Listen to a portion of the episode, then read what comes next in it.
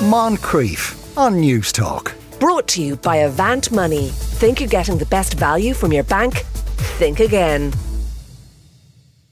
Having a stammer can present a person with all sorts of personal and professional difficulties, not least of which is that a person with a stammer tends to make other people uncomfortable. There's always that temptation to finish their sentences for them. The Irish Stammering Association provides all sorts of supports for people who stammer. But one central part of that is a concept they call stammering pride. Nora Trench Bowles is vice chair of the association. Afternoon, Nora. Hi, Sean. Uh, very nice to chat to you. Right, so could you start by describing for us what do you mean by stammering pride? Thanks, thanks so much for that question. Um, well, I suppose as a as a person who stammers myself, and and and as a person who has stammered for as long as I can remember, um, you know, over over the years, there's been lots of feelings of of shame, of fear, of embarrassment about my stammer. And I suppose in more recent years, I've kind of moved towards, you know, more self acceptance, more openness and, and more self compassion, I suppose.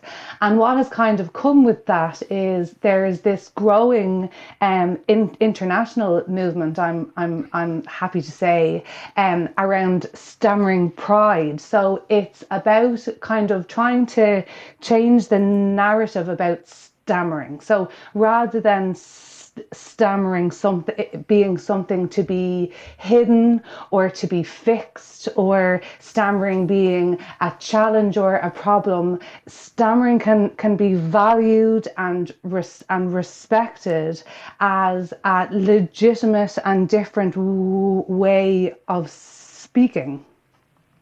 Uh, so at the moment then do you think it's not valued?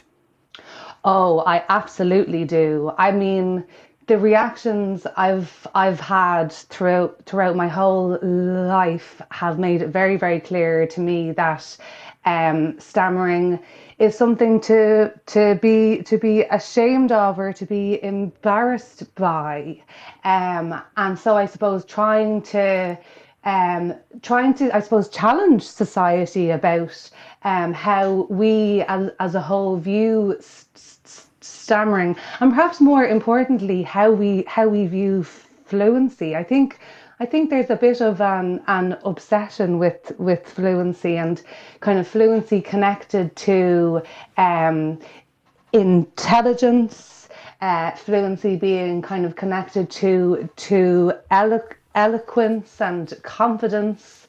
Um, and I think that we can kind of start to challenge those perhaps in implicitly um, implicitly held, implicitly shown v- views.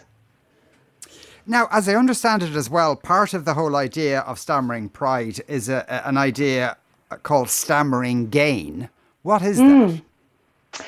So, I suppose that's about trying to look at um, where I suppose um, I, as a as a um, individual person who stammers, what I gain from being a person who stammers, and then what kind of society can gain from stammered speech. Um, so some of the examples for my myself would would would be, I think. Um, I think I've I've uh, l- learned maybe to you know pick up the m- mood in a room um, I think I think I was probably quite hypersensitive to the r- reactions um, that that people had to to my speech, which has maybe made me observant, um, and I suppose empathy, em- empathy for for difference um, is is is maybe one of the other stammering gains. Mm. But I, I it, it always strikes me though for people with a stammer that yeah. the discomfort is really on other people rather than on you know and and it's kind of transferred back to them if you see what I mean you know in uh, the classic example being people trying to finish sentences for you yeah yeah there's there's a great a great phrase um it it takes two to stammer hmm. you know so there's the there's the dis, there's the disfluency and there's the natural dis, disfluency and that can that can be repetition or blocking or or what whatever it might look and sound like.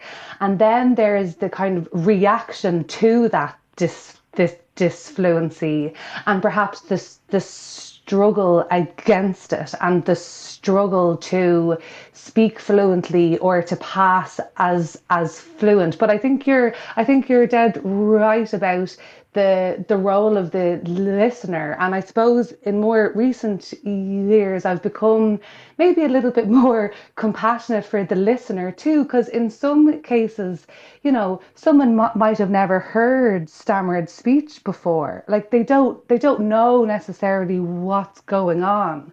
So mm. when someone says to me as they have many many times when i'm in introducing myself say and and and i and i stammer on my n- name. I've so often heard heard back, "Oh, did you forget your name?"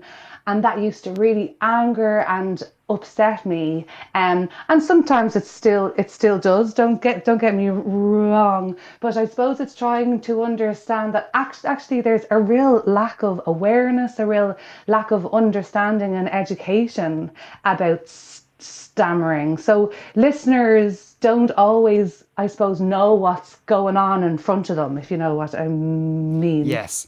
Yeah, because I suppose maybe without it being explained, they might uh, uh, mightn't see it just for the thing in itself. They might think it's associated with some other sort of disability. exactly, and and and I and I think there is a lot of presumptions kind of held about stammering, uh, whether it's about, you know, a lack of confidence or feeling unsure, um, or, you know, people are sometimes surprised that, you know, they would, they would, they would assume that a person who stammers would would would would be shy and quiet and not particularly so, sociable. And so i think it's like really important to show that like you know people who stammer can be all types of people and can be working in all um you know types of sect- sectors. I wonder if part of it is that a lot of the representation of stammering is is people who stammer talking about stammering whereas yes. we have you know we have full lives with loads of other stuff going on and loads of other stuff that we could be talking about but we tend to mm. hear stammered speech kind of in relation to stammering as as opposed to stammered speech talking about politics or talking about pop culture or talking about COVID. Um, so I think I think that that's a that's a really important representation piece that perhaps we all need to get be- be- better at.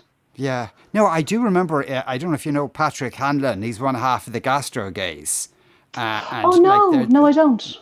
Oh right, no, they're very they're, they're very famous kind of food bloggers. They do stuff on TV mm. and radio. But Patrick um, has a stammer, and Patrick. Uh, had a stammer when he was in secondary school, and you know he talks about like avoiding answering questions mm. in class and all that kind of stuff. But he went to journalism school, so I mean he wasn't. Go he on, didn't Patrick. actually. Hold, yeah. and now uh, the one thing he did, like he did, I forget now what there was a training program, might have been the McGuire program he undertook. Now, if does that contradict the idea of stammering pride if you go and do something trying to try and mitigate the stammer? Oh, that's a that's a hard that's a hard question, Sean. I well for for me, I suppose I I did um, speech and language therapy, you know, through the HSE when I was um, a teenager, and then I then I did some more in my 20s, which was group speech and language ther- therapy, uh, which was an a- absolute uh, life changing experience. Um, and then I suppose um, I'm I'm in, in involved now in the Irish Stammering Association. So we're a national charity who offers su- support and information who uh, to people who stammer across the country. And I do think that kind of linking in with those sorts of uh, groups and communities and resources can be a really really helpful thing thing to do because I mean there's some there's some very you know there's some very hard stories out out there stammering can be a very is- isolating um, thing. Um, mm. And and you know the ISA, the Irish Stammering Association, we run things like sub- support groups. We have um, employment sub- sub- support, um, and those those can be really yeah really helpful resources to link into so that you know that you're you're not alone and you can kind of you know connect on shared experiences. Yeah. Do, do they know what causes stammering? No, and so like I I think maybe that's part of you know there's a lot of misun- misunderstanding about stam- stammering out, out there but on on the other hand it's hard to under, understand it's a very kind of com- complex and quite a u- unique experience for each you know person who's stammers. Um, mm. You know, some research points to maybe genetic uh, um, reasons or genetic disposition. Um, um, some points to kind of more physiological um, uh, brain brain elements. Um, but I suppose a big part of it kind of is that um, em- emotional and environmental and psychological fact- factors, I suppose, which kind of comes back to my point of there's the disfluency and there's, you know, what that looks like. And then there's all of the stuff that kind of can go around the dis- the disfluency, the struggle against it, the impact of perhaps the negative reactions to that disfluency. Um, so it's it's very layered, I suppose. Yeah. Fascinating uh, stuff. Nora, thank you so much for speaking with us today. Nora Trench Bowles is Vice Chair of the Irish Stammering Association. Nora, happy Christmas. Thanks a million, Sean. See ya. Moncrieff. Brought to you by Avant Money. Think you're getting the best value from your bank? Think again. Weekdays at 2 p.m on Newstalk.